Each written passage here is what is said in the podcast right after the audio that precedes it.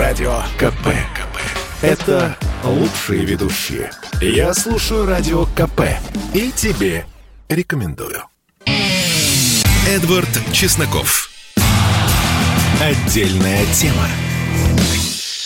И здравствуйте, друзья! Мы слишком долго боролись с национализмом. Давайте поговорим об экологии. О чем-то таком, знаете, как из того анекдота. Выходит, э, значит, на заседание в 1989 году, на, собственно, первое честное и открытое заседание Верховного Совета какой-то человек э, после страшных прений говорит, ну вот я эколог, и ему такие, да, да, эколог, ну скажи что-то, мы уже устали, скажи хоть что-то доброе. И он такие, леса извели, скоро негде коммуняк вешать будет. Никого, конечно, вешать не надо, но, тем не менее, если вы думаете, посмотрев на беснование, говорит и Тунберг, что экология – это какой-то адский распил, и никаких экологических проблем не существует, то это не так. По иронии судьбы, у нас есть уникальный субтропический регион, это наше Черноморское побережье, но там же, в Новороссийске, находится огромный пункт перевалки нефти и НПЗ. Кстати, тоже там находится, не под Новороссийском, но под Туапсе. И 7 августа, август, как мы помним, месяц катастроф, э, танкер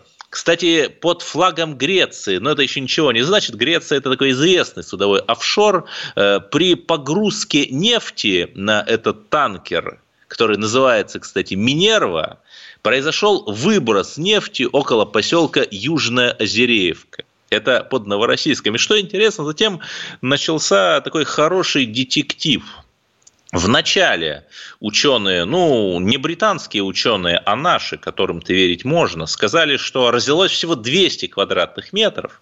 Это ничего. Потом европейский спутник через день, то есть 8 августа, сделал фото, и оказалось, что там не 200 квадратных метров, а 80 квадратных километров в 400 раз больше. Вот что же там такое происходит у берегов Новороссийска. Кстати, недалеко от того самого объекта, который все недавно так шумно обсуждали, мы решили поговорить с экспертом. У нас на линии Евгений Лупян, руководитель отдела технологий спутникового мониторинга Института космических исследований Российской Академии наук. Евгений Аркадьевич, здравствуйте. Ну вот есть ли у вас какие-то данные со спутников, что там с разливом нефти вот под Новороссийском? Добрый день. Ну, э, для начала, как бы так сказать, небольшую ремарку по поводу ваших цифр и кто что uh-huh. сказал. Значит, э, ну, ситуация такая, что действительно днем, э, соответственно, 7 августа произошел разлив нефти при загрузке танкера, соответственно, из-за неисправности там, системы загрузки. Это было в пресс-релизе, э, соответственно, компании, которая производила эту загрузку. Вот именно эта компания и сказала, что разлилось всего 200 э, квадратных метров, соответственно, нефти. А Но ни одно животное деле... еще на собственный хвост не наступило, это понятно. Да, то есть это не ученые сказали. Значит, а, на самом деле уже вечером этого же дня, там по данным а, европейского спутника Sentinel-1, а, соответственно, было видно, что уже площадь загрязнения превысила там 22 гектара, что практически в во много раз больше, чем 200 метров. То есть это больше, чем в 10 раз больше. Там даже там в 100, в 100 с лишним раз больше. Хотя, в общем, это не так много. А, но дело в том, что потом были очень неблагоприятные погодные условия, и а, на данных уже 8 числа действительно было обнаружено, опять же, по данным того же самого европейского спутника, Sentinel-1, а, пятно нефтяное, которое разлилось уже действительно как минимум на 80 километров. Оно было снесено от места аварии, но, как бы так сказать, площадь его была именно такой. Вот. Поэтому тут действительно объективные средства контроля, они говорят о том, что по большому счету а, площадь, как бы так сказать, загрязнения, она действительно существенная, и э, не было локализовано, как говорит компания, по крайней мере, на сайте своем в пресс-релизе, э, что они все локализовали к вечеру седьмого, и к утру, соответственно, восьмого уже вообще справились со всей аварией. Кроме того, что пятно разлилось на такой объем, оно еще и вышло на берег и, э, соответственно, э, как минимум там 6-8 километров пляжа, сегодня, ну не знаю как сегодня, но по крайней мере на данные 8-9 числа были загрязнены нефтью. Да, Евгений Аркадьевич, вы пока оставайтесь на линии, давайте э, небольшое включение как раз из Новороссийска. Там находится корреспондентка КП Елизавета Избаш, и вот что она нам рассказала. Дайте включение Лизы Избаш. Ну, если нет, то э, давайте э, продолжим синхрон Лизы Избаш Хорошо, э, небольшая. В общем, я кратко своими словами скажу кратко.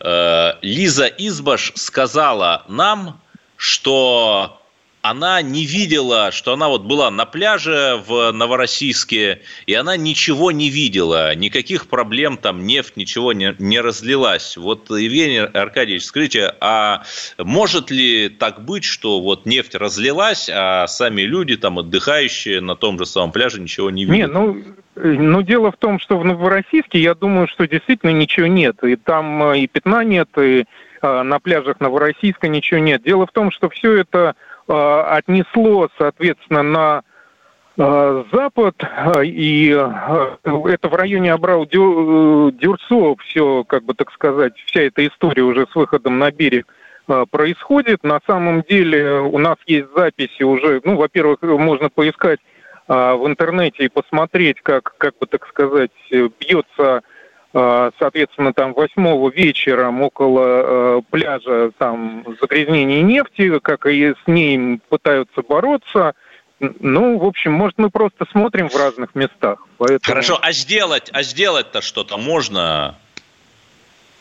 Ну, сделать как? Э, значит, по большому счету, то пятно, которое э, наблюдается на море, оно так или иначе по совершенно естественным причинам, ну, во-первых, там оно испаряется, и уже восьмого там по всем правилам там, э, грубо говоря, половина нефти легких фракций должна была испариться, а, соответственно, я думаю, что э, ну, опять же, исходя из опыта, мы достаточно много мониторим подобных, ну, не столь масштабных, но подобных ситуаций. Э, нефть, э, просто тяжелые фракции начинают тонуть, и они перестают быть видны на поверхности, сама поверхность очищается, соответственно, берег придется чистить, ну, как бы так сказать, средствами. Хорошо, там, вы, хорошо, вы так говорите, как будто что можно подумать, что ничего плохого не происходит, а для экологии это опасно? Ну, для экологии любая нагрузка, как бы для экологии, безусловно, опасна, она не смертельна. А море, как бы так сказать, на самом деле в общем, самочиститься, как ни крутите. Но, конечно, это все упадет на дно, конечно, погибнет часть там флоры, часть фауны, вот. Но, но что можно сказать? Что по большому счету вот компания заявляет, что они выбросили, а, соответственно, 12,5 кубометров нефти. Это примерно, ну, грубо там 12,5 тонн. Если вот вспомнить ситуацию в Норильске, э, которая была в прошлом году, там выбросили 20 Э, значит, это 12 тонн с половиной, а там выбросили 20. То есть это, а, соответственно, ориентировочно по масштабам авария сравнимая. Вот. Конечно, Но там-то был просто фаун... чудовищный масштаб, и 120 или там 140, по-моему, миллиардов рублей там оценили убытки. Ну да, конечно, соответственно, ущерб именно северной экологии, он гораздо более чувствителен, но а, и южные это не бесследно. А, честно говоря, за там примерно там 15 лет постоянных там исследований в, в области, соответственно, мониторинга Черного моря, такого масштаба как бы ситуацию мы видим впервые. То есть это, безусловно, ситуация из ряда вон выходящая. Хорошо, а у вас есть вот, какие-то она... данные, вот местные, местные власти, экологические службы, они хоть что-то начали делать? И, и вообще, возможно ли сейчас? Ну, вы знаете, мы не занимаемся все-таки вот именно, как бы так сказать, там, э, такими процессами с экологическими службами. Наше дело показать, что есть э, проблема и оценить ее масштаб. Вот. И этим мы можем помочь, и как раз поэтому мы это все и публикуем. А что делают, ну, конечно, уже люди, которые призваны, э, соответственно, бороться с последствиями? Ну, тут это, к сожалению, я бы не хотел комментировать просто. Может быть, они прикладывают все силы и все, все делают адекватно. А вы на спутнике, Но... а вы на спутнике это видите? Нет, ну, естественно, нет. Единственное, что мы видим, можно сказать, что вот, как бы так сказать, пресс-релиз компании, он, когда они говорят, что они, э, соответственно, локализовали аварию, и вот у них всего 200 э, квадратных метров, и что все как бы там решено, э, к вечеру 7 числа нет. Вот это вот явно, я бы сказал, там да. не соответствует Спасибо. тому, с нами был, видим. Да, с нами был Евгений Лупян, руководитель отдела технологий спутникового мониторинга Института космических исследований РАН. Мы, Комсомольская правда, требуем от местных и даже не от местных властей ликвидировать это нефтяное пятно и защитить экологию. Хочется надеяться, что благодаря честным ученым, которые увидели это на спутниках, ни одна экологическая проблема не останется в тайне. Продолжим через пару минут.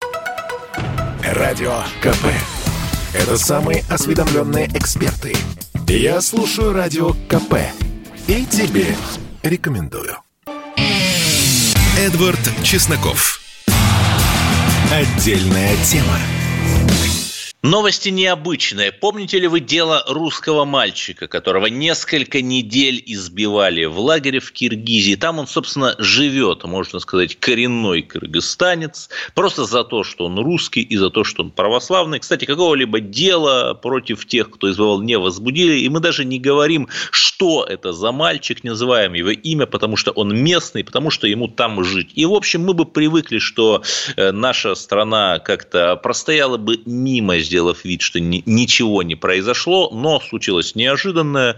Сам патриарх московский всея Руси, то есть вы можете там как угодно относиться к патриарху, к другим таким нашим институциям, но вот здесь они сказали, это наш человек, мы о нем позаботимся. Сейчас этот мальчик прибыл в Москву, побывал в парке Заряде, посмотрел на другие достопримечательности, побывал в Россотрудничестве, том самом агентстве, которое возглавляет Евгений Примаков, который, кстати, тоже этой истории медийно помог.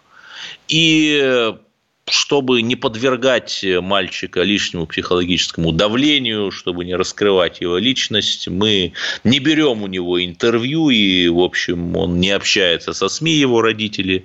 Но наш спецкор КП Дмитрий Стешин смог с ним поговорить, и давайте, оттолкнувшись от этого, шире поговорим вообще о русских странах СНГ. Дмитрий, здравствуйте. Ну вот как у вас впечатление от мальчика? Здравствуйте.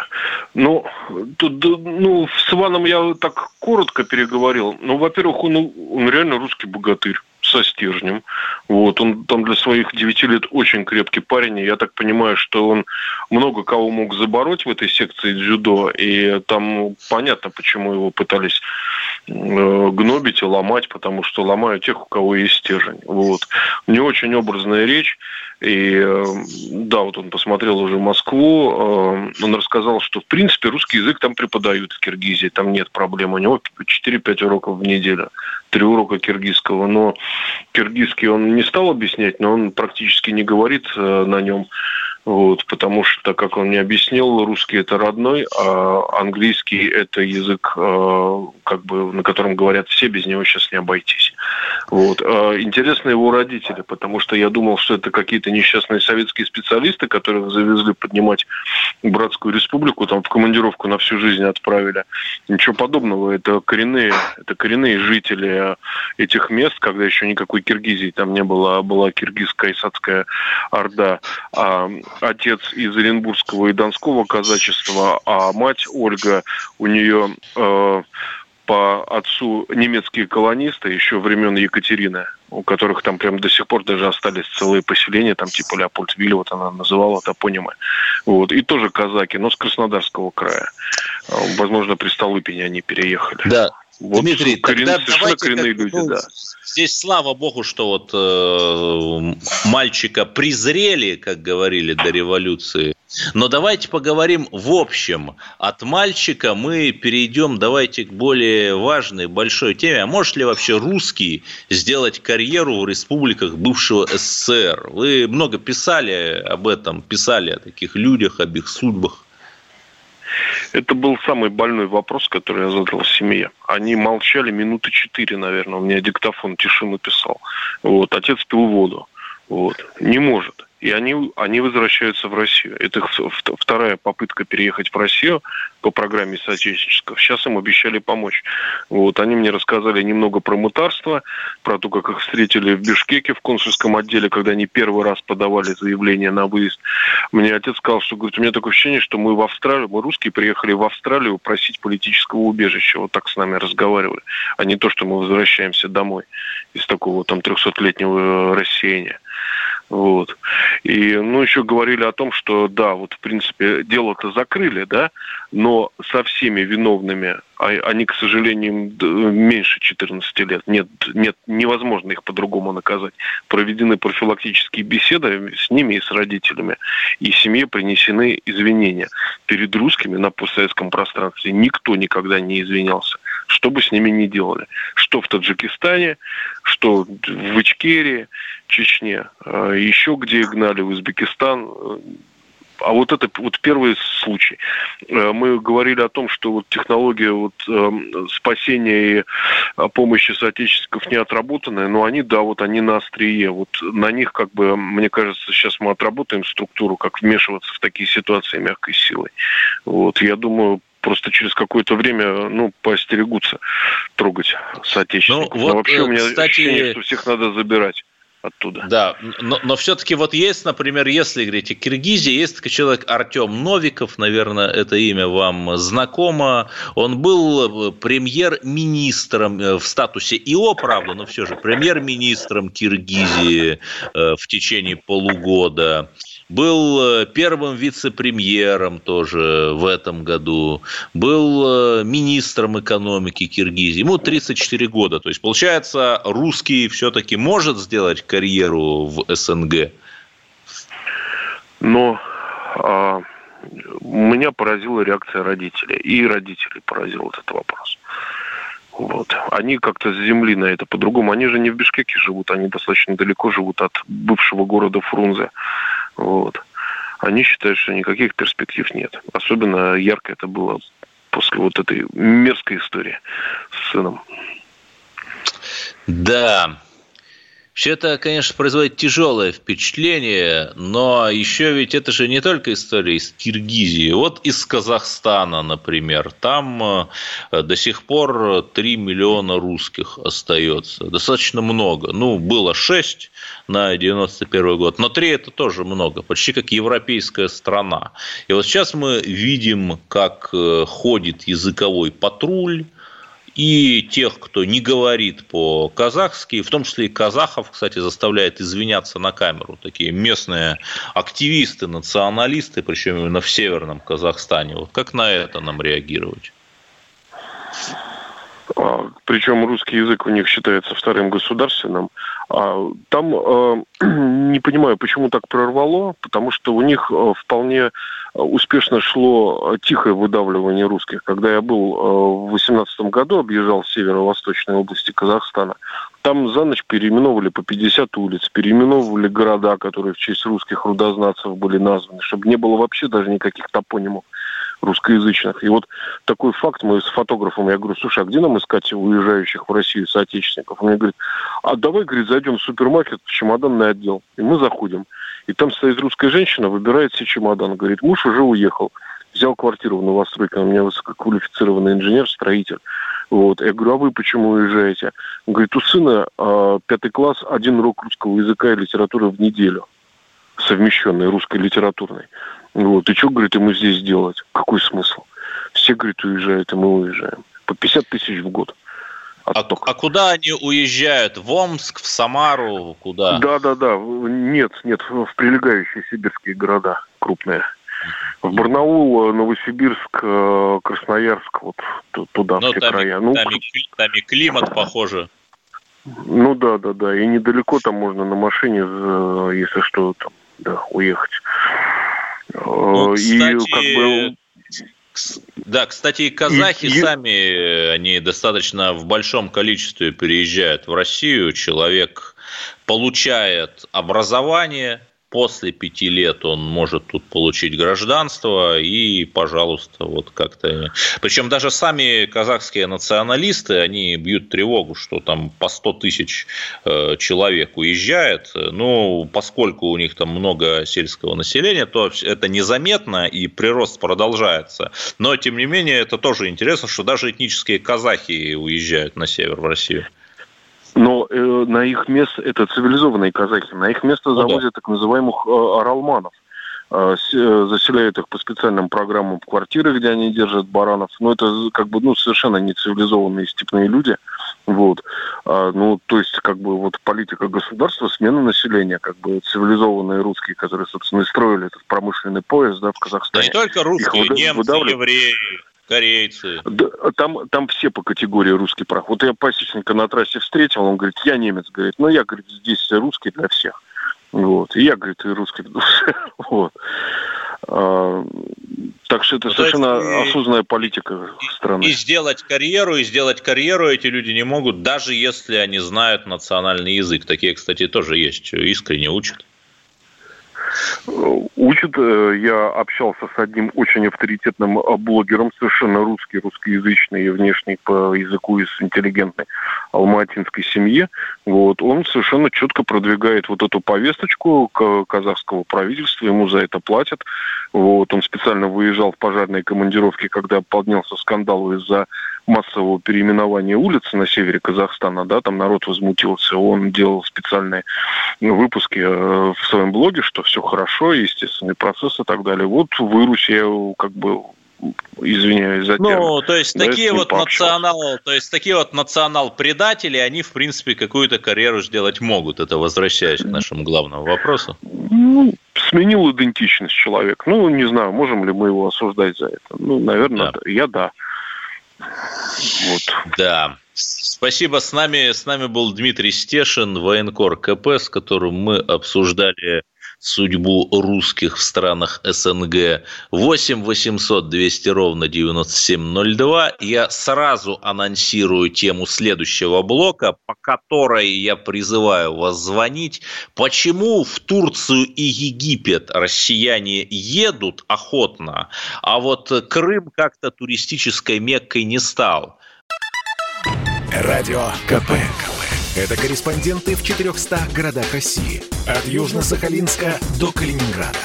Я слушаю Радио КП. И тебе рекомендую. Эдвард Чесноков. Отдельная тема. И мы обсуждаем, почему российские курорты, там Сочи, Ялта, как-то не становится туристической Меккой, в отличие от уже всем надоевших Турции и Египта, куда и в 90-е ездили, и в нулевые, и сейчас ездят, хотя казалось бы. И вот на, нам дозвонился наш радиослушатель Анат... Николай из Покрова. Вы на линии. Добрый вечер. Да, здравствуйте. Вопрос в том, что я по профессии дальнобойщик. Я бываю mm. во многих городах, и пользуюсь в том числе и услугами туристического сервиса, как обычный человек, который ездит иногда отдыхать. Однажды мы съездили и на наш российский юг, и в Турцию, и есть огромная разница, потому что Турция предлагает отдых, а наш курорт предлагает вероятность туда приехать. Но дать они ничего не могут там, где вам рады, потому что вы приносите какой-то доход, вы приносите, привозите туда свои деньги, капитал. В нашем случае они как бы и рады, они юг, но они не могут ничего предоставить. Нету ни сервиса, ни понимания, ни уважения. В том же самом Крыму смотреть на руины или поехать в Турцию и смотреть на красиво посаженные пальмы – и ровно расставленные лежаки. И это огромная разница. Поэтому наши люди и едут туда, где красиво, Ну, нет, и туда, там, э, туда, где дешево. Да, справедливости ради и в Крыму тоже есть места, где хорошо. Например, там небезызвестная гостиница «Мрия», где и пальмы идеально подстрижены, и прочая флора. Вот только я специально проверил, там на ближайшие дни стоит самый дешевый номер тысячу долларов в сутки. Да, это действительно топовая пятизвездочная гостиница, но в Турции той же за тысячу долларов можно в отеле не сильно хуже отдохнуть неделю. Давайте послушаем еще одного дозвонившегося. Михаил из Владимира. Здравствуйте. Здравствуйте. Ну вот как э, мой предыдущий э, коллега земляк сказал, что действительно сервис у нас э, оставляет желать лучшего. А, хотя, а, если взять тот же самый Крым, там есть на что посмотреть, да, то есть мы ездили туда на автомобиле, а, посмотреть, погулять, все очень интересно. Но если мы возвращаемся в тот же отель, есть хорошие отели, но они не предлагают э, даже, там, не знаю, какую долю услуг, если сравнивать их с той же Турцией, с тем же Египтом, а, и если брать, например, ту же самую Турцию, да, говорят, что это летний отдых, э, приехали, э, едим, отдыхаем, но многим как бы это нравится, тем более с маленькими детишками. Ты приехал, у тебя нет головной воли, а, чистые пляжи, те же лежачки, свежие полотенца. А если взять Крым, а, взять, например, нас, мы тоже отдыхали с детьми, очень многих отелей они находятся на отдалении от пляжа, у них нет своего пляжа, пляжи, в принципе, не ухоженные, э, с какими-то там мошками ближе к вечеру появляющимися. Это достаточно неудобно, некомфортно, и ты, когда приезжаешь в Крым, в принципе, ты днем, в принципе, занят, э, что-то смотришь, где-то ездишь, а вечером, в принципе, развлекухи нет. А, да, и спасибо. Я вынужден вас прервать. У нас есть просто гость э, достаточно э, статусный. Давайте все-таки дадим слово ему. Дмитрий Давыденко, председатель общественного совета при Ростуризме. Дмитрий Викторович, здравствуйте. Ну, вы, наверное, слышали, что сказали радиослушатели. Вот как все это можно прокомментировать? Добрый день, э, точнее, добрый вечер, здрасте. Ну, вы знаете, тут на самом деле надо смотреть э, Э, изначально проблема. Почему в Турции, в Египте э, есть хороший сервис, хороший сезон, в России он только, только начинает появляться. Ну, во-первых, мы находимся в разных климатических зонах. То есть один доллар, вложенный в Турции, работает э, там, 8 месяцев в году. Один доллар, вложенный в Египте, работает 12 месяцев в году. Один доллар, вложенный в России, работает там 4-5 месяцев в году. Просто это климат. Ну, у нас... Подождите, подождите, но Красная, Красная Поляна же всесезонный курорт, например. Ну, нет, ну, Красная Поляна работает там тоже 3-4 месяца в году. А, это просто зима. Да, а, а летом это уже, ну, нельзя говорить, что там какая-то загрузка большая. Ну, и Красная Поляна это малюсенький курортик э, ну, в масштабах страны, который там находится, там 5-6, там 7 отелей. Ну, это, собственно говоря, ну, это, ну, это даже нельзя Хорошо. назвать Хорошо. статистической Хорошо, принимается. Дальше. Вот. А, во-вторых, поэтому люди, когда вкладывают деньги в а, собственный бизнес, который развивается ну, практически круглогодично работает, они заинтересованы в увеличении качества, в увеличении, а, скажем так, в усилении качества, в увеличении потока. Поэтому вкладывают хорошие деньги в развитие инфраструктуры, в сервис. Ведь чтобы турист поехал, ведь не, даже важна не цена и не качество, важно соотношение цены и качества.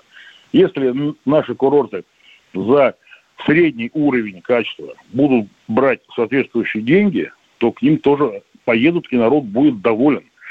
Вот. У нас почему народ недоволен? Потому что плохое качество при высокой цене, а не потому, что просто плохое качество или просто высокая цена.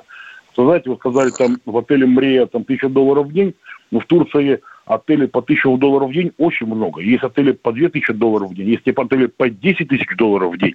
Но никто не жалуется на цены, потому что... Э, хорошо. Да, можно... Дми... Да. Дмитрий Викторович, просто тогда банальный вопрос, но вы правильно указали проблему. А что делать? Как нам поднять наш туризм? Э, спрашиваю вас, как у председателя общественного совета при Ростуризме. А поднять, поднять очень просто. Поднять туризм может только э, нормальная конкуренция. Когда наши отели в Крыму, наши отели в Сочи будут конкурировать с турецкими отелями э, э, как бы напрямую, когда будут они находиться в равных условиях, э, скажем так, тогда будет нормальное качество. Пока у нас закрыты границы, пока у нас э, э, там огромное количество людей невыездных, которые просто не могут выехать по разным причинам, или по служебным, или там у них запрет на выезд стоят, у нас 7 миллионов. Или загранпаспорт да? лень получать, да. у нас всего вот. очень ну, мало ну, людей ну, имеет загранпаспорта. Ну да, поэтому а, пока наши курорты будут находиться в таком расслабленном состоянии, ну, типа, а куда они денутся, они и так приедут. Вот так и будет, пока так и будет. А, ну, а... То есть вы намекаете, что на самом деле открытие Турции и Египта это как раз на пользу российскому туризму, именно туриндустрии. Безусловно, безусловно на пользу, потому что это их под, подстегивает какие-то принимать решения, какие-то какие-то меры принимать для того, чтобы как-то а, выйти на какой-то достойный уровень.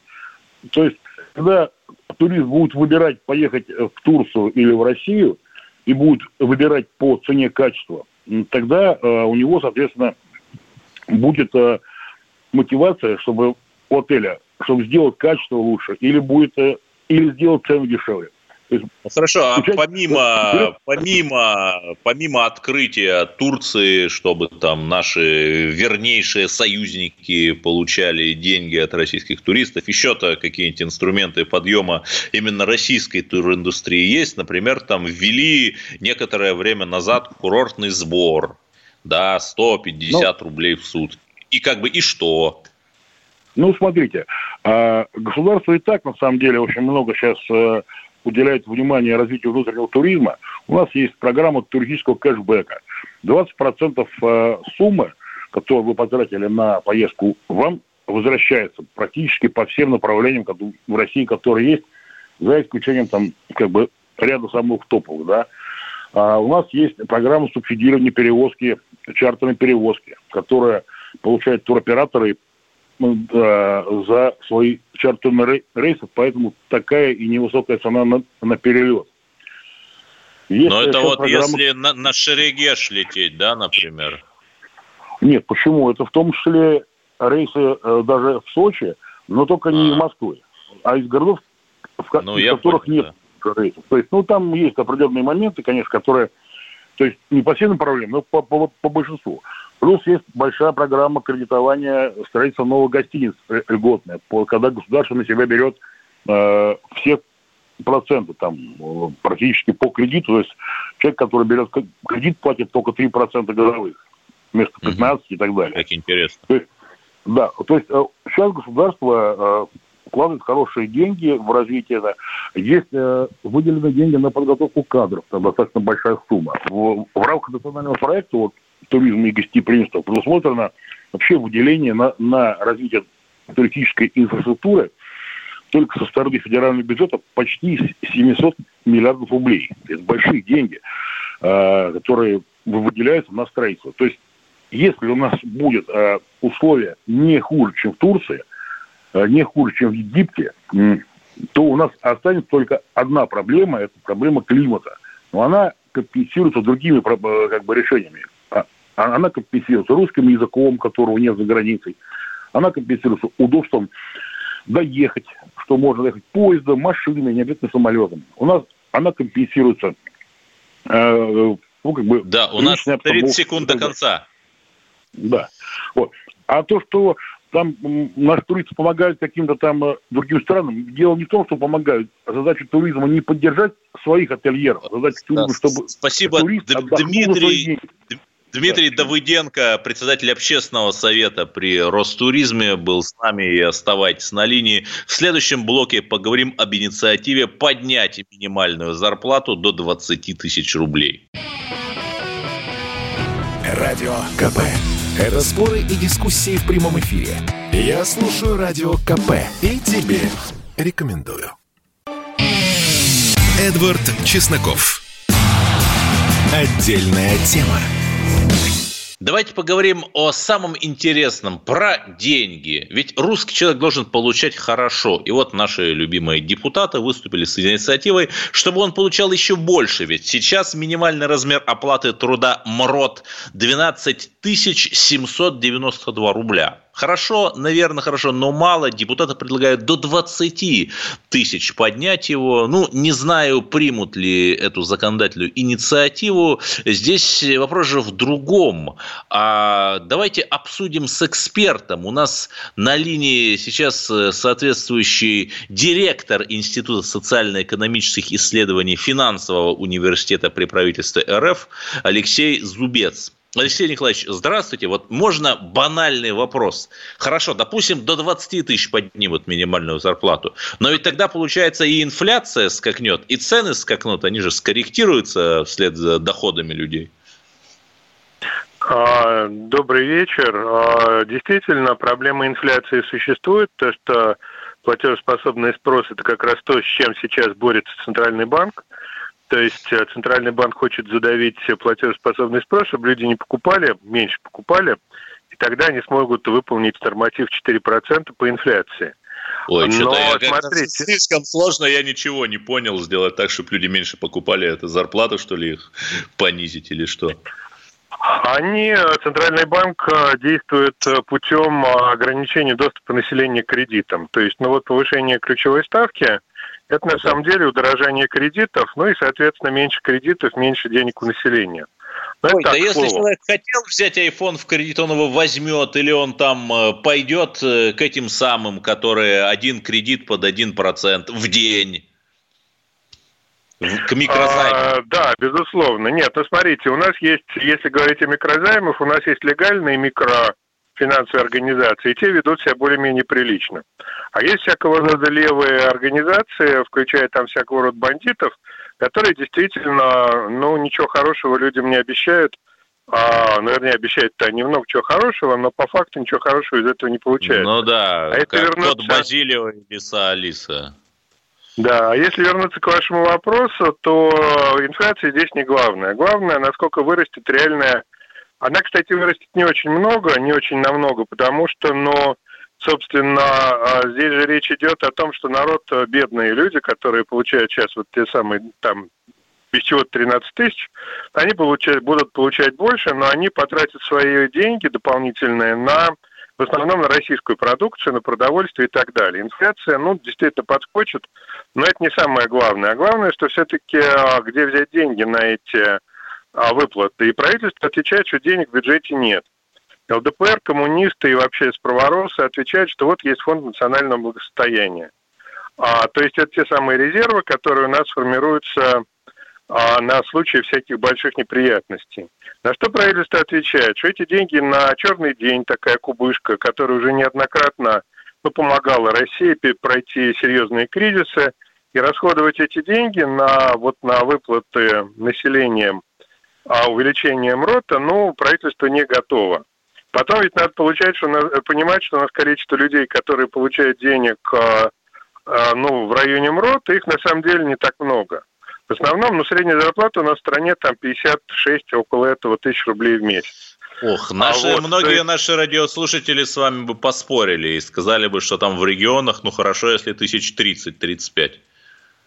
А, а, я говорю о средней температуре по больнице, я не говорю об отдельных регионах. У нас есть действительно бедные регионы, чистая правда, и там живет немало людей, но в среднем по больнице температура вот такая.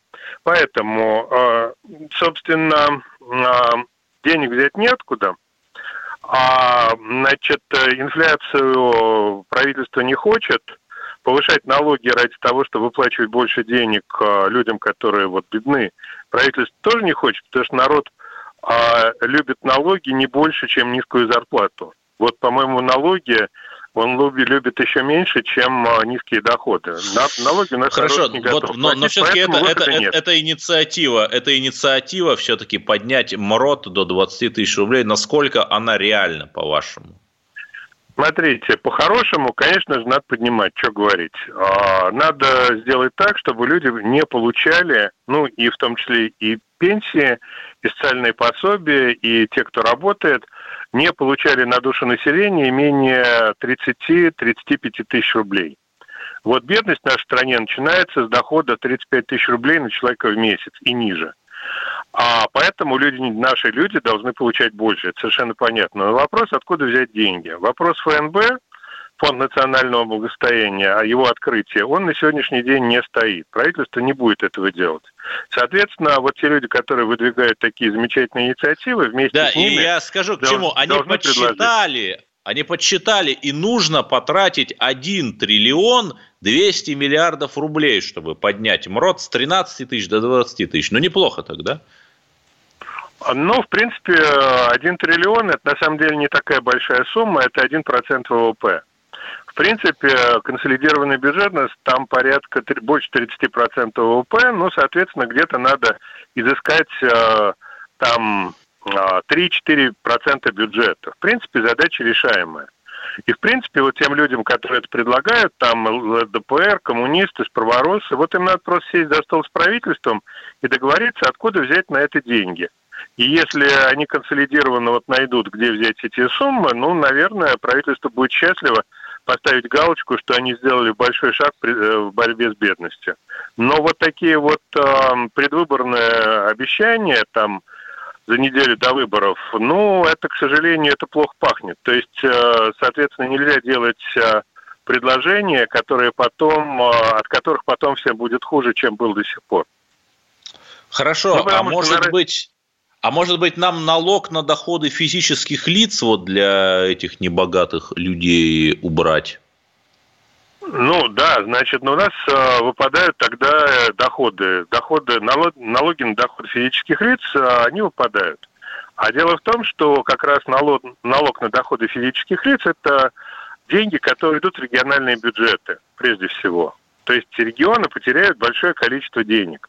И откуда-то эти деньги надо брать. Да, это все здорово, давайте снимем налоги на значит, фонд оплаты труда – который там не меньше 20 тысяч. Ну, во-первых, тут же у нас сразу резко вырастет количество людей, у которых доходы меньше 20 тысяч, а во-вторых, начнут всякого рода схемы, схематоз начнется. Это мы проходили уже несколько раз. И прогрессивную шкалу вводить в нашей стране невозможно, потому что народ наш а, ловок в уходе от налогов, и как только у нас появится прогрессивная шкала полноценная, ну вот там для бедных нет налогов, для среднего класса средние налоги, для высоких, э, высокие налоги для богатых, ну, начнут э, раздавать зарплаты в конвертах, как уже было у нас там до введения плоской шкалы. Хорошо, но вот очень многие люди в кризисную годину начинают там скупать доллары, евро, валюту, в общем, в кубышку. Вот правильно ли это и нет ли угрозы, что вот сейчас снова э, начнут люди вкладываться в валюту? Смотрите, все зависит от коронавируса. Значит, у нас, если вот не брать коронавирус, ситуация в стране приличная, хорошая. Ну, а, идет посткризисное восстановление, темпы роста довольно высокие, зарплаты растут, реальные доходы тоже вроде как начали расти и так далее. Но проблема состоит в том, что если завтра выяснится, что вот те штаммы, которые сейчас обнаружены по миру, в Америке, там, которые, там высокая смертность, да, гиоты штамм, там дельта, которые ходят по миру, и в том числе и в России, к сожалению. Вот если они окажутся гораздо более вредительскими, чем это есть сейчас, то тогда мировое восстановление снова пойдет вниз. Можно будет поставить крест на посткризисном восстановлении. И если у нас снова начнутся по миру локдауны, тогда вот покупка валюты, а, она, ну, наверное, была бы оправданной, если мы знаем, что это точно будет. А, потому что, ну, понятно, начнется очередная волна девальвации рубля. Но если э, вирус э, как-то удастся обуздать, и новых локдаунов по миру не будет, то сейчас, э, а это такая базовая гипотеза, там с вероятностью там 70-80% будет она реализована. Так вот, если каких-то серьезных закрытий в экономике не будет по образцу прошлого года, то валюту покупать сейчас, конечно, не надо, потому что рубль будет укрепляться на повышающихся ценах на нефть и на снижении политических рисков. Но это каждый должен решать сам, а, какие вероятности развития нашей страны он видит перед собой. Эксперт комсомольской правды, финансист Александр Лебедев предлагал интересную идею сделать аналог таких американских фудстампов, то есть, по сути, денежного эквивалента продуктовых карточек, когда ты можешь их потратить на покупку российских товаров и российских продуктов там в гипермаркетах. Вот как, как вы считаете, у нас такая идея может прижиться? Ну, эту идею предлагает правительство уже, я вот участвую в обсуждении уже года три, наверное, не меньше. А, безусловно, да. Если в нашей стране будут введены продовольственные карточки, то, безусловно, это будет очень хороший шаг вперед в части борьбы с бедностью и предоставления бедным людям, небогатым людям а, качественного продовольствия за небольшие деньги. Но проблема стоит в том, что это правительство, правительство тоже не находит пока денег на то, чтобы датировать вот эти раздачи дешевого продовольствия населению. Да, а, и, собственно, 30, в этом дело. 30 секунд до конца. Э, Алексей Зубец, директор Института социально-экономических исследований Финансового университета при правительстве России. Алексей Зубец грамотный специалист, все хорошо разъясняет, пишут э, мне в чате. Дорогие друзья, на этом сегодняшний эфир закончился, но новый эфир будет завтра. Завтра будет новый день, и он будет днем счастья. Эдвард Чесноков. Отдельная тема.